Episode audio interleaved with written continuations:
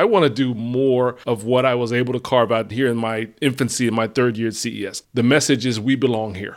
I can share news about innovation, tech, food, not for black folks, but from a black point of view. I think that is something that we should see more of. I'd like to see a more diverse panel of broadcasters sharing their perspective on what they saw, what they know is coming up. I'd like to be one of those voices. That's why I like what you're doing because one of the things I would say has been notably missing in the entire time I've been at CES, there's never been a stand up from a black media news or entertainment source. Even while people are becoming billionaires who happen to be black.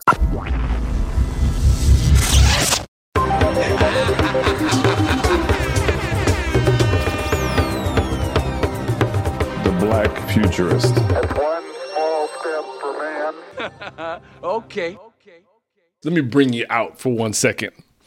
Years ago, probably 2008 or 9, my friends and I had just built these websites for HBCUs, and we were doing events all over the country.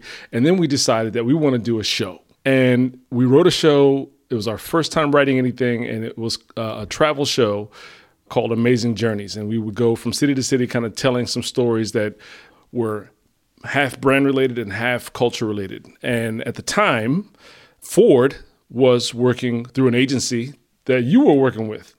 Yeah. And it's amazing to me that it is just the first time that we met recently at CES but you were the final signature on the agency side for the person who would say, Yes, this sounds like a good idea.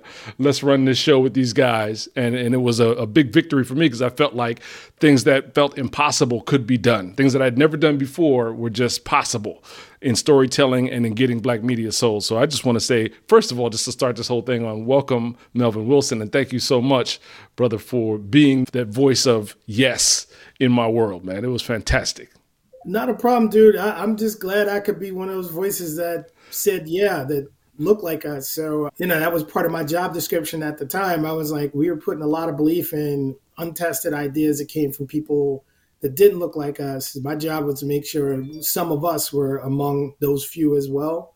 Um, and I mean, I, I couldn't turn down anything that had digital outreach around you know place of love for me which is hbcus i went to hampton mm. university so I had to explain that Hampton wasn't Hampden-Sydney to most of the folks I worked with for like 10 years. Right. You know, who weren't Detroit Pistons fans who were like Rick Mahorn, like that, that was, they knew who that was. that's ridiculous. So that's the other thing that we talked about recently. We went to CES this year. It was my first time being there at the same time that you were there. And what I found out about you since that time in our last conversation was that we're both from Jersey. I had no idea. Oh well, yeah, yeah. Like, Jersey stand up. I'm out here on Long Island, you know, with uh, basically people who hate me from a sports perspective. Giants fan, Jets fans, but it's cool. But uh, yeah, man, it's a lot of us Jersey people over here in New York doing media stuff. Believe it or not. Yeah, I bet. So we got together at CES. We were doing show floor tours. And how many years have you been doing that?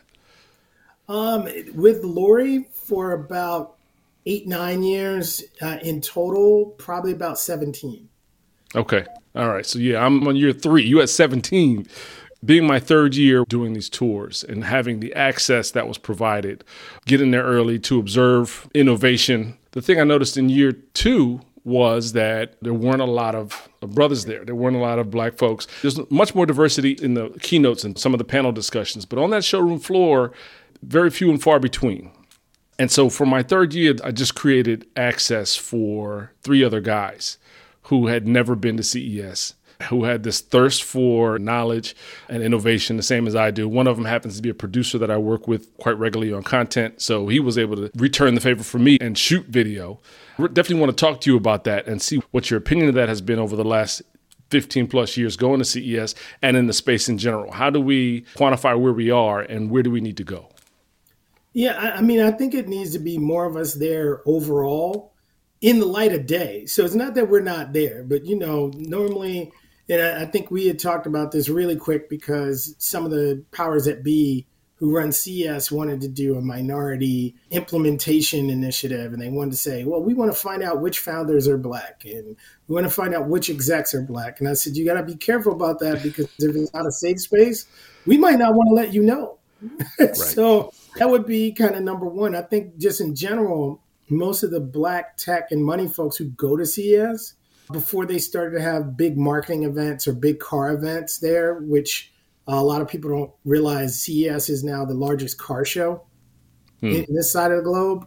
Um, now it's bigger than the regular car shows. So you have a lot more folks who are in automotive who are here, which has kind of made it more diverse. Uh, but you also have all the marketers here for the last four or five years with C Space, which also makes it more diverse. So I think that's why you see more professionals there.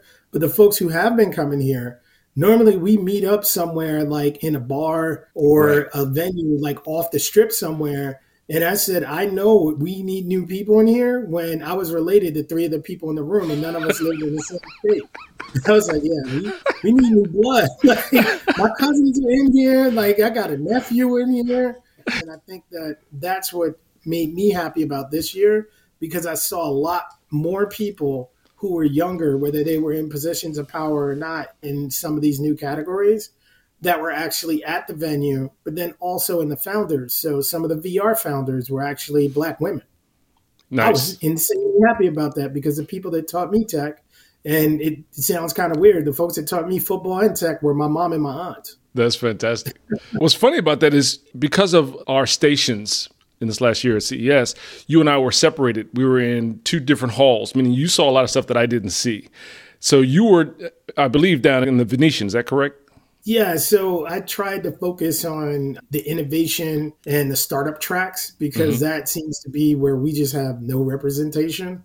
Right. Mainly because of the way it's built now. It used to be if you're really smart and you have a great idea, petition to get a spot downstairs, pay your fee, and you can pitch your product. Now it's run by central government. So, like the government of France actually owns half the floor where they have mm. all the startup.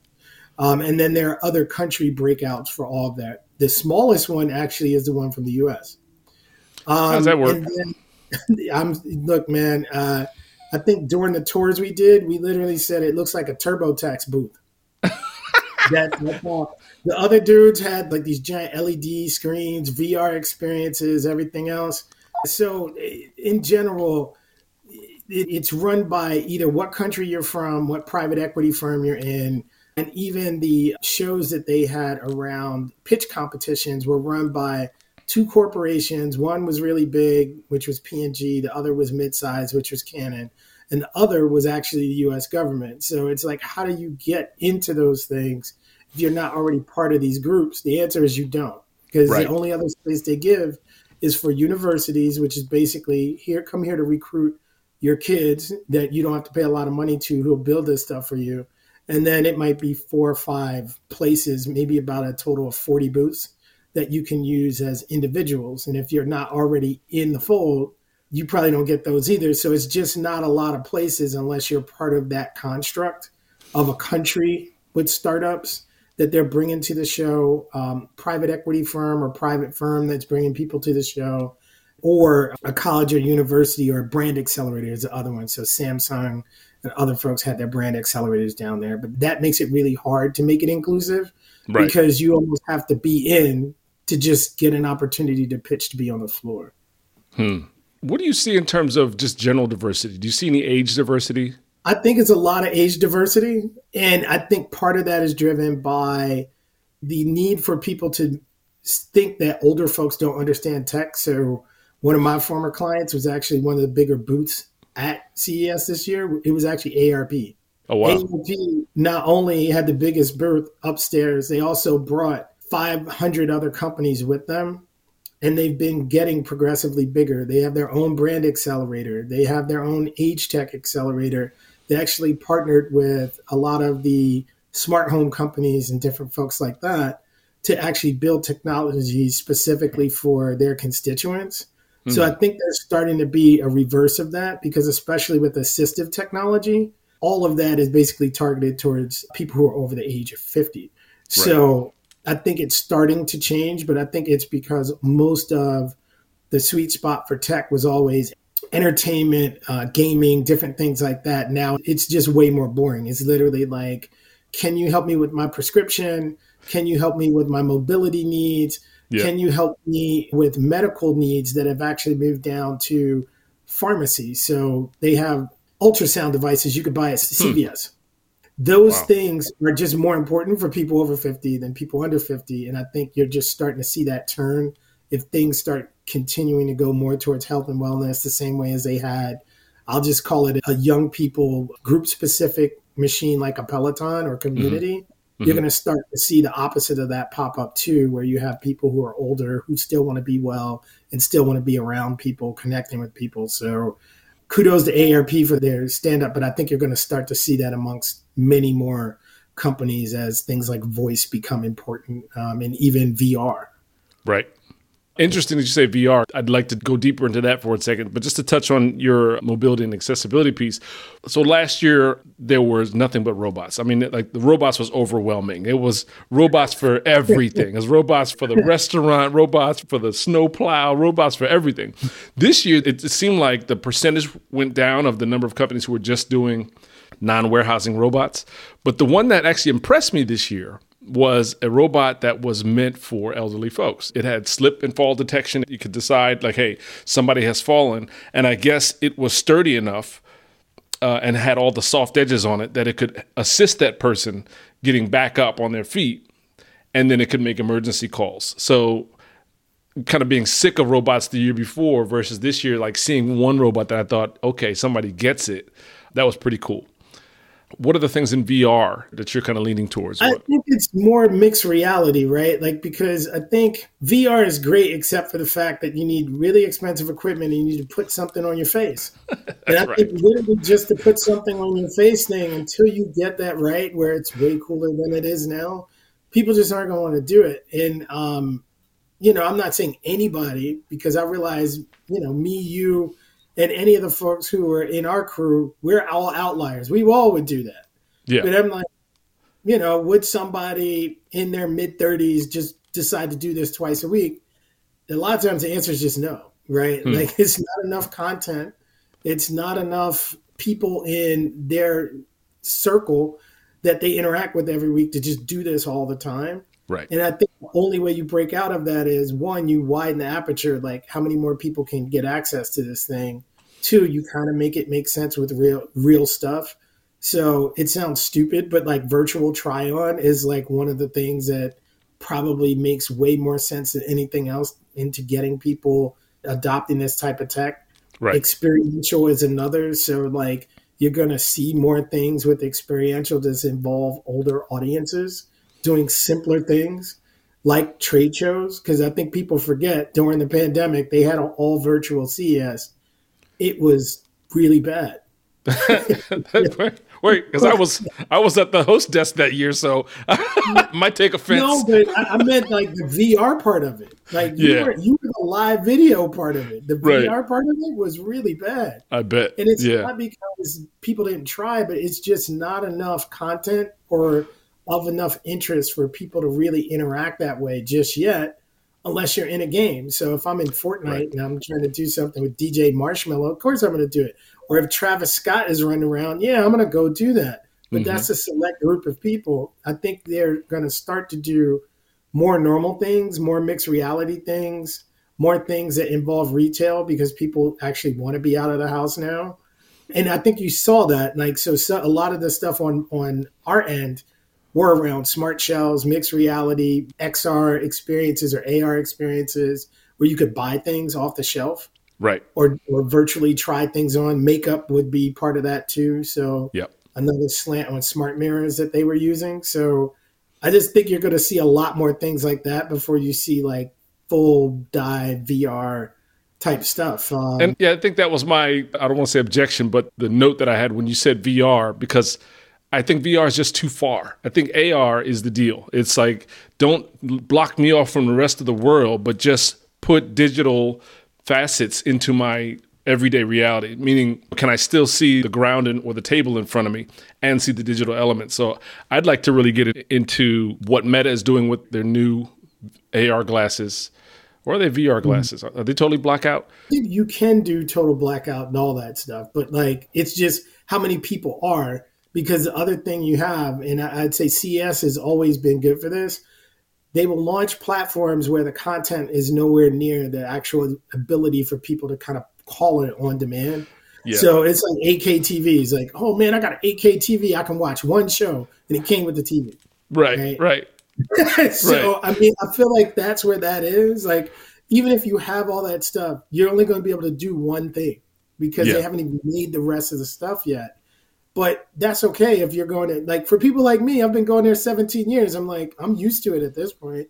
But I will say this: the curve in which that content or the viability of any of the products you see, especially on the innovation side, to get to market has shrunk dramatically, right? Like so in terms of time horizon.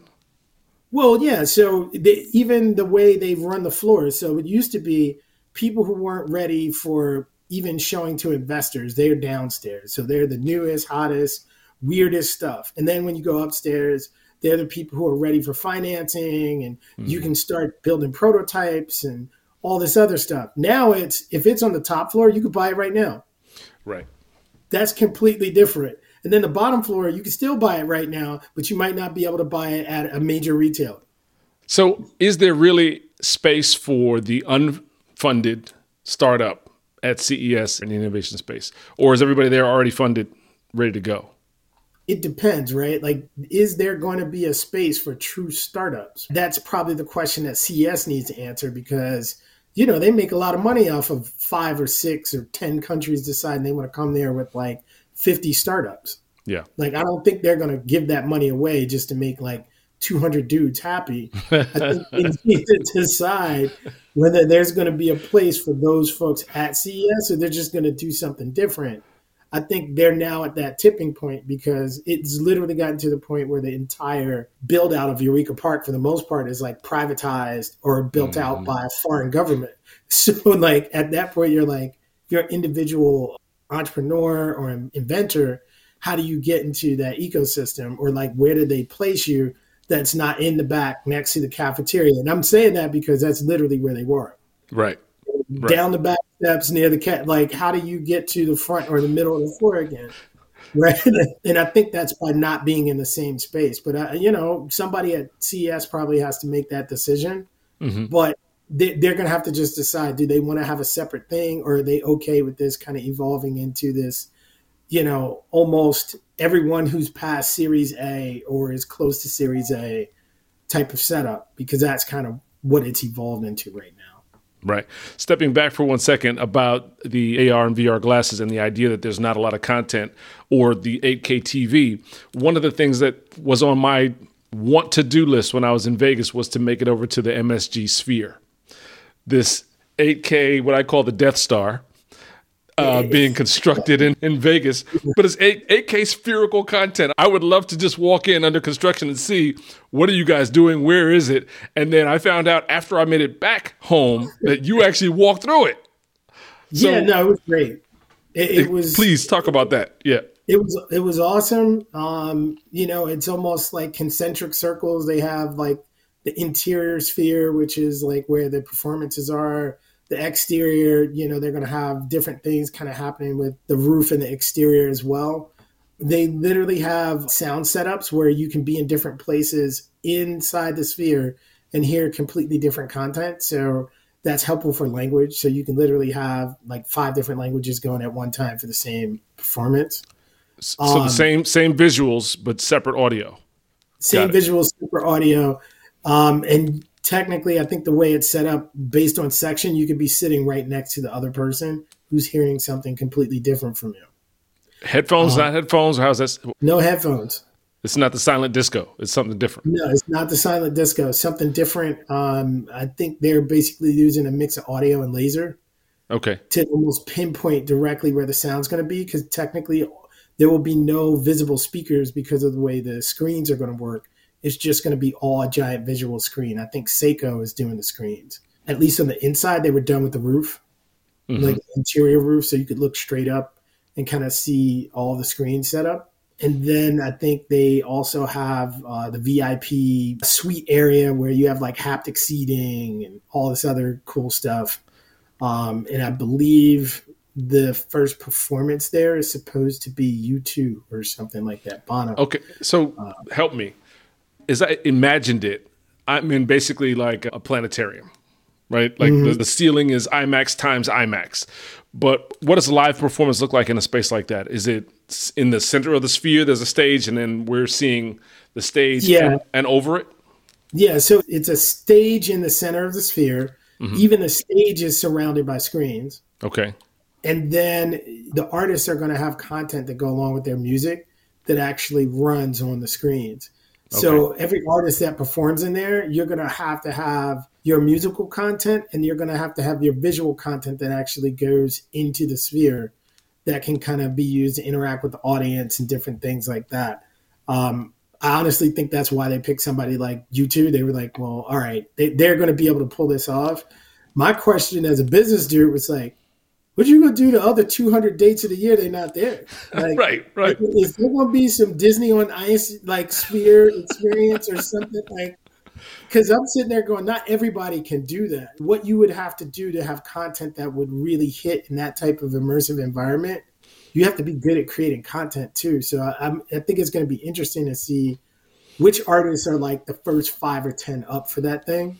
Yeah. Because I, I have ideas. Like for me personally i'm like I want to see what the Gorillaz would do with that because I think it would be crazy. Because they're they got a ton of animated content anyway. They don't have to physically be there. They already have a ton of animated content. It's already kind of immersive. They would either create new stuff or use the stuff they have to kind of put somebody into that type of environment. Right. Um, I actually think anything involving like anime or animation that actually has hot music to it. Like I was literally in my brain going, Swizz Beatz could do stuff in here because he did stuff for Voltron. So mm. he could do it like, and I was thinking, what would those artists do with like this type of environment? And I said, it, but it's really, will they book them so they can do this type of stuff in that environment? There's a couple other artists. I was thinking Katy Perry and um, Bruno Mars, Taylor Swift, they could probably rock stuff out in there too. Right. But it, it'll be interesting to see who they get, but I think they made a good first choice. Like Sounds like number one, you got to have the budget to be able to fill the seats and create the content. And also sounds like some company somewhere who is making 8K spherical content is about to get a whole bunch of phone calls, or the company didn't exist until the need based on these screens showed up. So it'd be interesting to see oh, who yeah. they, who's there. Look, even if it's just retrofitting content that's already out there, mm. yeah, somebody, whoever those vendors are, are probably going to make a lot of money, and they probably need to relocate to Vegas so they can. Yeah. Exactly. Were you impressed with the space? Yeah, um, it, it's actually more roomy than I thought. Mm-hmm. And even though it's a sphere, they put in a lot of different things like hallways. Like we were like, wow, it's a circle, but we're running through a hallway like you would in a regular building. A straight hallway? Um, so, yeah, straight hallway. Right? Okay. They got food court, it's a square, like hmm. inside a circle. But I think that's because they want people to normalize being in there and if right. everything was like fit to the uh, perimeter of the circle, people would probably be weirded out. Truthfully. Yeah. So I thought it was a good job of being able to handle that and still having enough room. I think the food court they have is something like five, six thousand square feet. Um, they have some other kind of activity stuff behind where the main seats are, but just the inside of it was well done without making it look like a you know weird experience. It it actually doesn't even really look like a stadium once you get outside of the seated area, which right. I thought was a, a, good architectural touch because I'm like normally you get into a stadium, it just looks like a giant circle with a hallway. Which is why we thought it was funny because you know I'm in New York. I'm go to Madison Square Garden. It looks like a big round hallway. Right. So I was going to ask you, you're a New Yorker. Do we trust the Dolan organization to do right here? You know what, dude? I, not for nothing. Me and the other New Yorker in the room, like, man, I don't know. I, don't know. I don't know. James doesn't have a good track record, right? Right. Um, guys who invited us were from New York, so we were still looking at them like, I don't know, man. But I think on this one, they they have enough pent up demand. They should be able to do well with this. Right. Kind of regardless. I think Vegas is the right place for it. Like if they mm-hmm. put this in New York or LA, I don't know if it would do as well. but yeah, I think MSG, if they can not Dolan themselves, they're gonna. Is Charles Oakley still banned? I don't know. We're gonna find. I, I, you know what I mean? Like, how you gonna ban Hope, man? I- I still- right. Okay. So back to VR for one second. Exactly what you were saying, I saw. There was a company called Lotte, which is a Korean company. They actually had two separate areas in East Hall. And one of their sections was basically like amphitheater style seating. So curved benches and probably 10 stations on each level of VR headsets with the hand grips for shopping and people couldn't get enough of it. I mean, there was a line down the hall just to put the headsets on. I'm still post COVID like, eh, I don't know if I'm putting on that thing. yeah, but to your point earlier about the headsets being so expensive, and this is even back to the bigger topic of access, it's important to figure out how to get innovative tech, especially hardware, into the hands of end users. Because I think a lot of times we don't even know what it's going to be until people use it and tell us how it's actually going to be used. There's the intent in innovation in the creation space. And then there's, okay, no, people have taken this and made it do something that we weren't even thinking of. I saw companies who were outside of the VR space, but kind of going that mixed reality space by doing basically Buddy Holly looking glasses, the big black frame glasses with the Yep. With Wi-Fi capability, and you can actually see the screen inside the lens. We saw the prototypes, but really, you, you want to put like a thousand people in them to see what they're going to be and what they say about it. Did you see anything like that on your side? Yeah, I mean, look, I think what I saw is more around experience, right? So one of the cooler things I saw in the innovative space was like around food tech. hmm Actually, really food tech and I guess more water stuff. So like Kohler had some insanely beautiful shower experience where you could make your butt warm and your head cold, like in the same shower. and then they had like a Keurig thing that you could use to have aromatherapy in your shower. And I was like, honestly, I think that was the dopest tech there because I could take it home and use it Right. like right now. Right now. And it was like three years from now, it would still be as dope and innovative as it is right now. Yeah. So, uh, food tech, uh, they had a couple of uh, toaster ovens. They look like toaster ovens, but they actually cooked with light. You could cook like different foods based on the type of light you shine on it. Basically, push button recipes. You control it with Bluetooth. Um, I thought that was dope because I said if you don't have time or you can't cook, this is for you. Like you probably have electricity wherever you are, so like you can plug this thing in and cook. They even had Right. different vegan things that were built out that I thought were pretty interesting. So they had two different takes on vegan milk.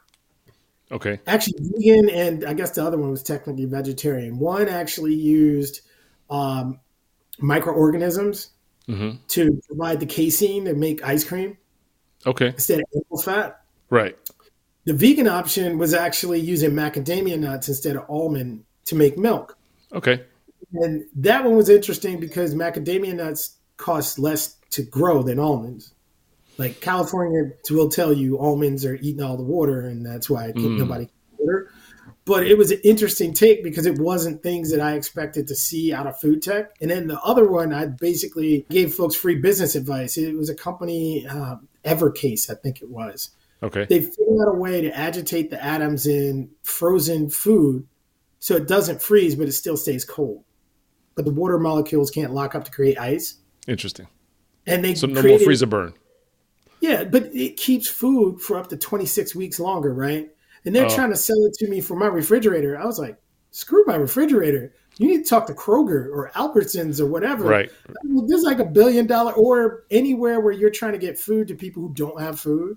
Right. like this could change their lives, right? Like I was like, why are you worried about me and two steaks in my refrigerator? this is so much bigger than that. I literally was like, I called somebody at National Retail Foundation, like, please put these people in your show. I know it's next week, but you need to put them in there. And I Right. think it's because these guys came straight out of the education sector. I think it's University of mm. Hawaii, and came out to the show. And I was like, this is the best thing I've seen at the show, like from impact standpoint. Like, Right. If you have a food desert, this could kill a food desert by Yeah. itself just by packaging. Because Right. it was just packaging, by the way. The tech was in the packaging, and the packaging was really small. But I'm like, yeah, you need something the size of the refrigerator you're showing me. and then we can start talking because then you know people who make food for a living or ship food for a living they would pay you billions with the b of money to like do this That's fantastic because at, at first I thought you were saying it was chemical, and I'm wary of chemical stuff. So on the food tech side, there's the dark side of things. I caught wind of. Did you see 3D meat printing? yeah i mean look we are not there to 3d meat print anything i'll use the experience i had in dealing with my guys in the military you only eat an mra if you have to Right. like if you're in the international space station and they got to 3d print your food that's one thing Mm-hmm. you're not going to your kitchen going you know what i'm a 3d print a steak like because it's just not like we're I, i'm not saying the technology isn't good but it should be used where appropriate i don't think anybody's putting that in their house to just Right. it. Yeah. It's great for the bottom of the ocean or on Mars or the moon. Um, There you go. and I do understand the concept of food deserts. And I understand that, you know, uh, every place on earth is not as abundant with resources as, say, you know, where I am in Cary, North Carolina.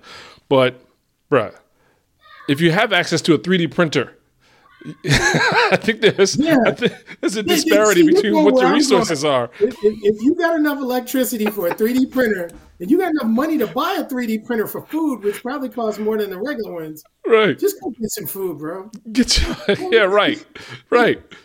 Give that money to the farmers or whatever you got to do. Figure out water tech. Exactly. That's crazy. if you can afford all that stuff, you probably could just go get some food. Like, 3D food. Right. I mean, I get it because as a like a sci-fi guy, I love the idea of iterating towards the food replicator we see on Star Trek. They're taking molecules and the computer's rearranging molecules to make whatever you want. Mm-hmm. Just don't ever bring the iterative steps to the marketplace. Don't ever have somebody eating 3D printed hot dogs. I just want to see the hot dogs show up, and then like I don't, and then, and then, like then then you might eat it, but like yeah yeah I think that we don't need to see the steps in the middle. You're totally right. We just Right. need to see the end product. Like keep that with like, the military, you know, uh, space or maybe oil rigs, stuff like that. Right. undersea exploration. Hey, this is what you guys got to deal with. But like, whose kid is going to eat that? yeah. Is really more of what I'm thinking. I'm thinking if you have some kid under ten, good luck with that. whose kids should be eating it even better? Because you might get a kid to be like oh that's cool. I just printed a star shaped hot dog. But with all we know about nutrition and food the more processing the worse for us anyway. We need to Yeah, find ways to, to like figure out what we can do with innovation and food tech to deal with minimizing food waste which is really where it's at. Yeah, I think housing. If you were going to talk about 3D printing, housing and I would probably say medical and healthcare with the printing of things, including organs, are the two areas where I think 3D printing could just change the world. agreed a friend of mine actually sold the first 3D printed house on Long Island. And, you know, I said that could be insanely powerful for a builder that's being asked to produce affordable housing because Right. now you don't have an excuse to do it. I mean, and they basically did the same kind of Long Island split level household with like three bedroom, two bathroom type of setup. And mm-hmm. it looked like a regular house, but they created it in, shoot, a fifth at the time. awesome. And so i guess they used some kind of autocad software. Was it concrete printed? Yeah okay i've seen those. That's that's pretty cool. Concrete houses first of all are fantastic number one before you got the 3d printing with hard forms but now you add in the idea that you could print one i'm sure it happens in a fraction of the time i don't know about cost though but pretty cool that's, oh, that's good cost stuff like house was sold for under three hundred fifty thousand dollars, which on Long Island is pretty dang good for a three Right. It didn't cost a ton. They could change the mixture, Mhm. so you could have harder concrete for different pieces and lighter concrete for others. right So there's that whole idea of you can mix things with the concrete to actually make different forms. So Right. walls, you can have your exterior wall be a different density than your interior wall. Mm. Um, soundproof, all those other things just by building in form. So it is a pretty unique process, but I think those are the areas where 3D printing is probably going to be. Um, I'll just say more impactful. The other part that they had this year is you could print out your face onto your own action figure, yes, I did take part in that, and yes, I got some from my kids. I, I'm so I, mad that you didn't call me next year, wherever you are. I need to be because you get all the cool stuff on that side. Yeah, man. I think Mattel had some stuff over there. I just waited until everybody kind of dropped out of the line. Waited until they went over to one of those golf demos, and I was like, I mean. I got two boys, so I sit there going, I, I got to do like 3D printed action figures. Otherwise, I'm not doing my job as a dad. That's So- fantastic. had to pick all those up. That's fantastic. Big picture question. What are some of the problems or the big questions we should be looking to answer via tech and innovation?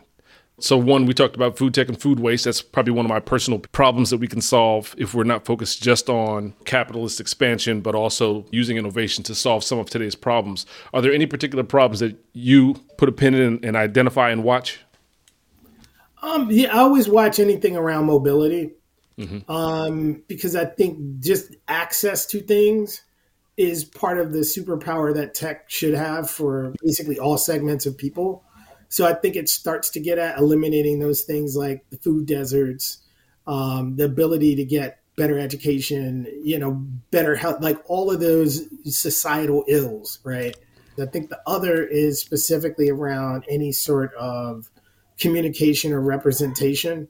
Um, tech has always been good at showing us things we want to see and not necessarily things we need to see. Um, anything that allows us to get people to see more things that they probably need to see or are unaware of, um, I've always tried to keep track of. Um, and then I think the third thing that I've always looked at is how does it shrink the curve on the ability for you to even see what's possible with the use of tech in just everyday occurrences, right? Like, so things like the automated toothbrush, which were hard for people to attain and didn't gain a lot of adoption, but then help people do things like floss because nobody really wanted the floss. But when you got a toothbrush to do it for you, then everybody did it because mm-hmm. now it's cheap enough that everybody can do it. I think that's another superpower that people underestimate with tech, like with things like smart fridges or even smart TVs being so affordable now. People get to find out, oh, well, what's in the fridge? When does it go bad? Should I renew? Right. Should I get something? What calories does it have in it? And how does that affect my meal? Like the machines do that now for you. So it will help you now in being aware of what you're eating, which is super important for folks who are in disadvantaged groups or areas. I think looking at what type of tech just makes that a smaller gap uh, has always been super interesting to me. And I think that it's become more of a thing at CES. I would probably say the bad part of that is you also have things like sustainable ad tech, which I will save for another time, but I think it is the most useless thing ever. We're going to save the earth by having an ad call be slower. I'm like, I mean, of the things we could be fixing right now, y'all, that's got to be somewhere way down in the hundreds or thousands of things and numbers, and y'all pushed it all the way to the top because I, I don't know. I guess somebody can monetize it. It sells, right? Exactly, because it leads to more revenue. So the question that I think we need to solve is something that was illustrated by the pandemic, which was unequal access to the internet. When the world sat down, we should have all been able to get at least the same level of remote education. And mm. we saw the, the gaps in that. We saw that there are towns in any state where kids would have to go and families would have to take their car out to go park in front of some store or building because the kid had to do their homework. And in their town, they didn't have high speed available because it's rural or whatever. And I think that that's something that we can solve, and it's something I'm definitely tracking. You know, just the idea that tech can solve a ton of problems with probably less effort than we think. You know what I mean? No, c- completely agree, right? Like, for whatever reason, I got involved working with political organizations in 2020 and 2021.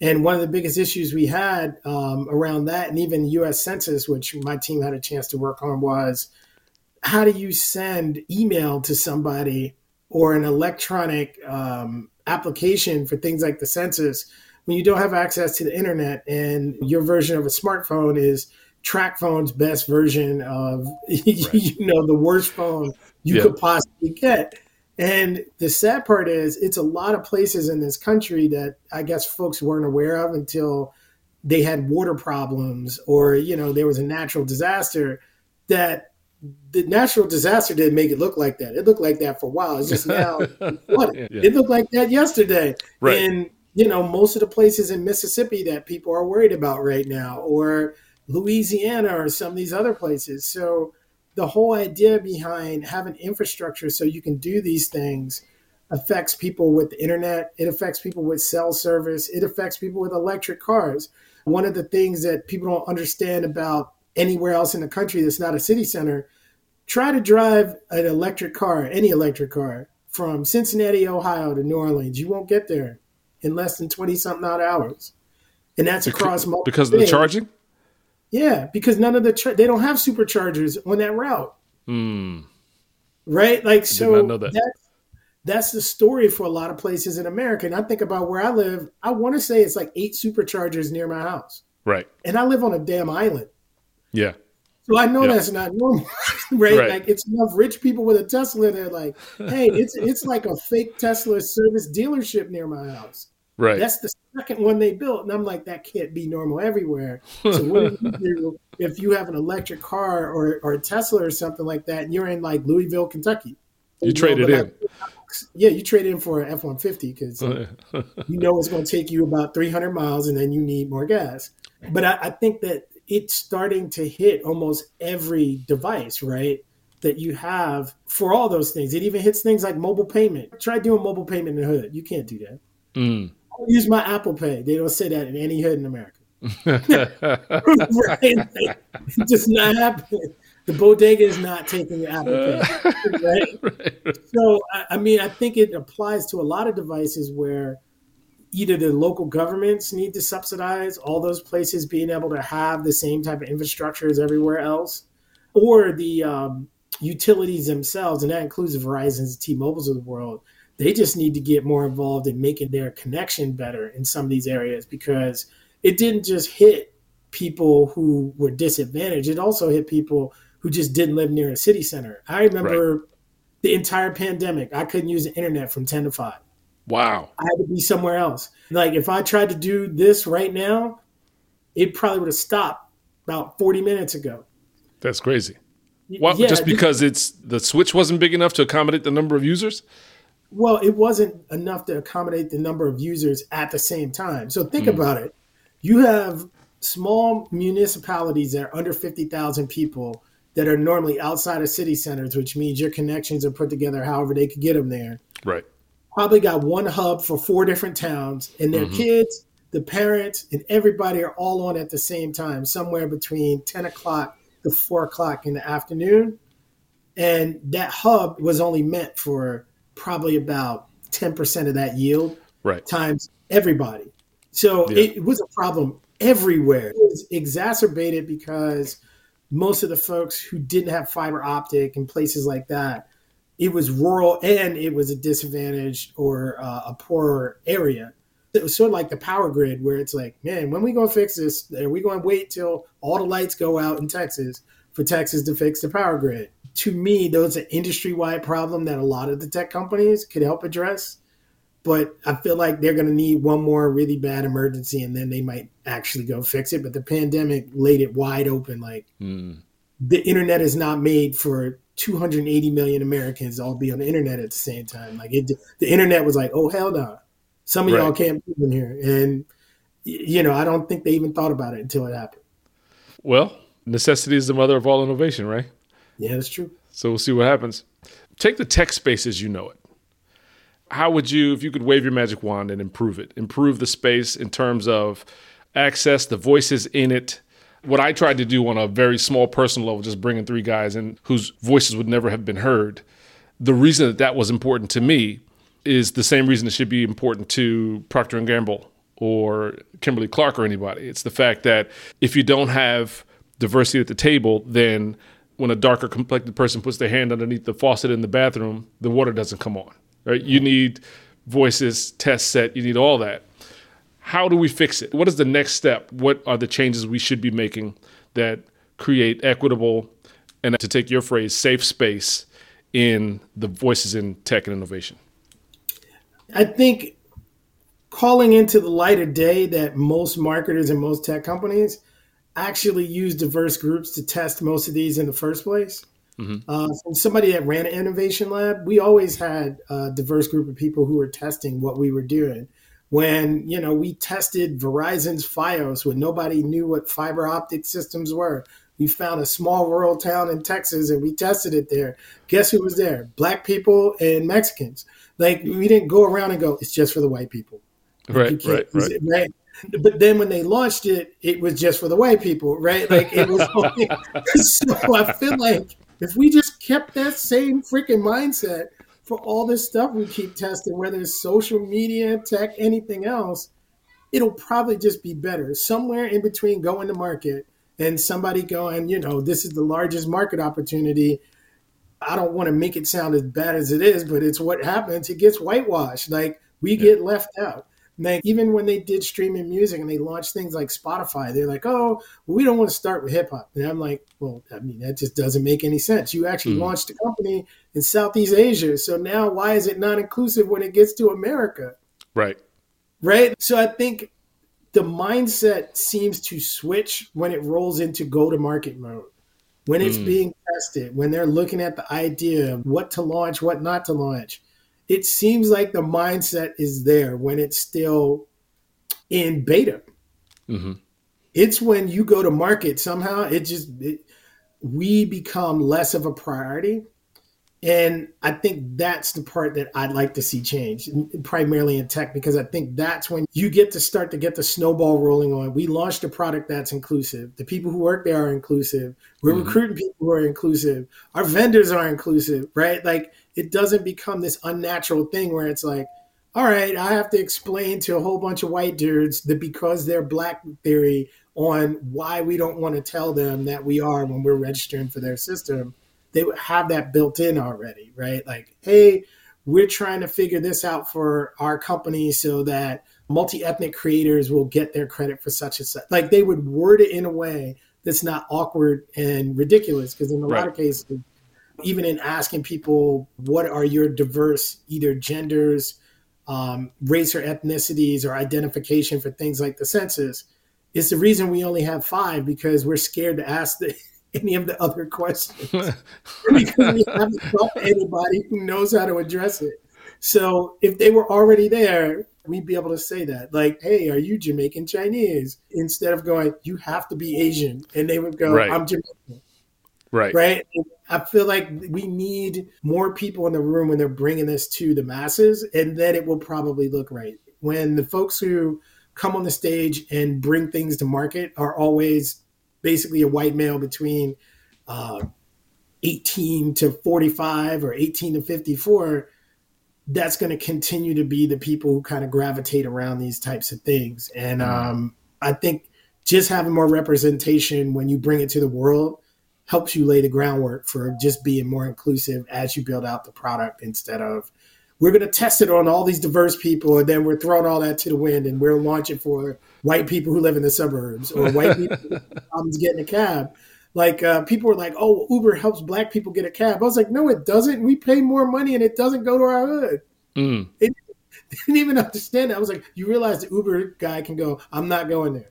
Yep. It, has happened. It happens to you. It has happened to me. Exactly. Where are you going? Or you get the phone call after you've already put in my destination and my starting location, you get a phone call. Where are you going? What? Why are you calling me? Yeah, it's in the app. Come pick me up. So Find true. out when we get there. you about? You sure you going there? Uh, yeah. That's that's my house. Right. Uh. that's hilarious. Listen, my goal in not even just this conversation, my goal this year I want to do more of what I was able to carve out just in here in my infancy in my third year at CES. The message is we belong here.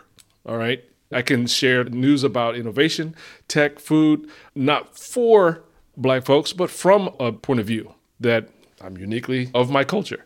I think that is something that we should see more of in the CES live or any other convention live. When you see live people broadcasting, I'd like to see a more diverse panel of broadcasters sharing their perspective on what they saw, what they know is coming up. I'd like to be one of those voices. That's why I like what you're doing because one of the things I would say has been notably missing in the entire time I've been at CES. There's never been a stand up from a black media news or entertainment source at CES. even while people are becoming billionaires who happen to be black. So when Ray J Right. took over the center floor with Raycon, Mhm. there was no black media coverage of that. That there was actually no minority news coverage of that at all. Mm. Right as he became the biggest name in electric bikes and um, wireless earbuds outside of AirPods. iPod Yeah, Yeah. like he he became the dude. Nobody covered it. So I mean, I think part of that is we have a lot of folks who are actually in this type of ecosystem. There's not enough coverage bubbling these folks to the top. I told somebody else, I was like, this was normal to me because it was normal to my family. Like they all worked at Verizon or Bell Labs or AT and T, or somebody went to NCA and T, or what? It, like you know, they went to Tuskegee, and I'm Yeah. like, I know I'm not the only one, but I did notice that it never gets covered at Right. CES or anywhere else. Like even if we are there, it never gets covered. But then you have something come out like Hidden Figures, and people go, "Oh, a long time ago, it's great that that happened." I'm like, no, like that's still happening right now. Y'all just Yeah. don't talk to these people. And I feel like you know where you're saying you have a personal mission to bring more people to that. Mine has always been uncover those people because I'm like they're already there. Just no Right. one's talking about them. So I think bringing light to the people that are already in the space, so they can attract other people who want to be introduced to it, um, is also part of that. And I thank you, brother, for what you're doing with your media platform. I think there need to be more people who have media platforms who, instead of trying to extract value from these things, are trying to add value to these things. And there's Yep. just not enough of that yet. Yep. So we got a mission, right? We got some work to do.